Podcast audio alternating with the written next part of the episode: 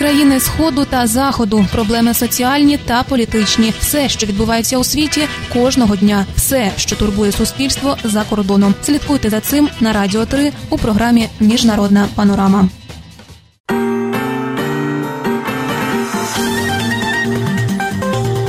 Новини Радіо Свобода. Коротко про головне на Донбасі поранені п'ятеро українських воїнів. США атакували в Сирії авіабазу сил Асада. Гіларі Клінтон закликала діяти, щоб зупинити втручання Росії в американські вибори. Далі докладніше. У зоні бойових дій 6 квітня поранені п'ятеро українських військових. Повідомляє штаб української воєнної операції на Донбасі. За цим повідомленням підтримувані Росією бойовики здійснили 48 обстрілів. Це на 19 більше ніж 5 квітня. Як стверджує штаб АТО, найнапруженіша ситуація зберігається поблизу Маріуполя. З мінометів калібру 120 мм, гранатометів різних систем та озброєні БМП Противник відкривав вогонь по захисниках Новотроїцького. 82-мм міномети, гранатомети та великокаліберні кулемети застосовував по позиціях в районі Красногорівки. Заявив речник штабу АТО Ярослав Чепурний. Українські військовослужбовці відкривали вогонь у відповідь. Відзначає штаб української воєнної операції на Донбасі. В угрупованні ДНР заявляють про бої на півдні контрольованої бойовиками території. В угрупованні ЛНР інформують про загострення в районі траси Бахмутка. Слідство значно просунулося у розслідуванні вбивства колишнього депутата Державної думи Росії Дениса Вороненкова, заявив заступник голови національної поліції України, начальник головного управління національної поліції в Києві Андрій Крищенко.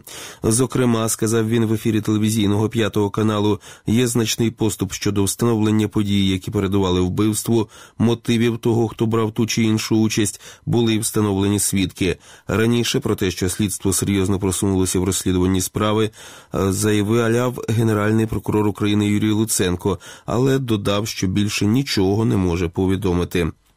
Речник міжнародного валютного фонду Джері Райс заявив, що ще цього року Україна може отримати від МВФ ще три транші позики на загальну суму близько 4,4 мільярда доларів, але наголосив, що це обумовлене виконанням реформ, передбачених програмою співпраці.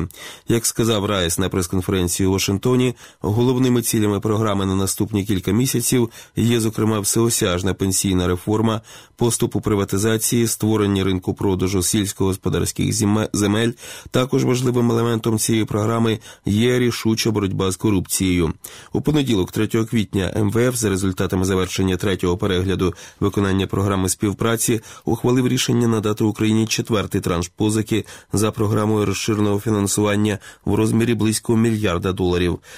У Національному банку України у вівторок заявляли, що до кінця року Україна очікує на надходження від МВФ 4,5 мільярдів доларів.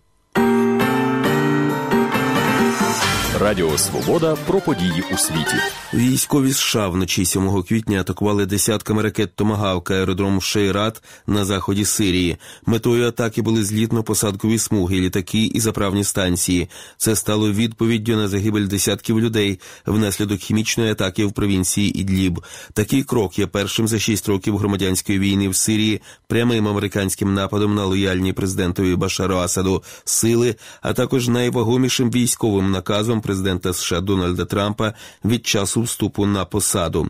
Після загибелі щонайменше 86 людей у місті Хан Шейхун внаслідок авіанальоту сил Асада риторика Трампа щодо близькосхідних конфліктів змінилася.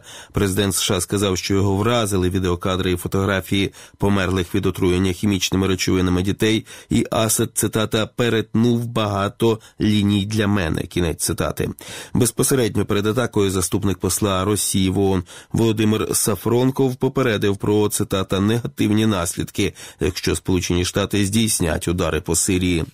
Колишня держсекретар і екс-кандидат на посаду президента США Гіларі Клінтон заявила, що цитата глибоко стурбована з приводу заяв щодо російського втручання в президентські вибори і закликала до проведення незалежного розслідування і дій, щоб таке не повторилося. Гадаю, що це для нас було актом агресії, і вона була здійснена іноземною державою під контролем когось, хто має глибоке бажання домінувати в Європі, сказала Клінтон, указуючи на російського президента Володимира. Володимира Путіна.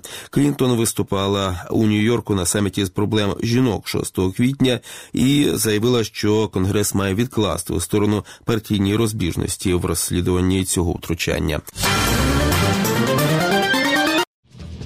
Країни сходу та заходу, проблеми соціальні та політичні, все, що відбувається у світі, кожного дня, все, що турбує суспільство за кордоном. Слідкуйте за цим на радіо 3 у програмі Міжнародна панорама.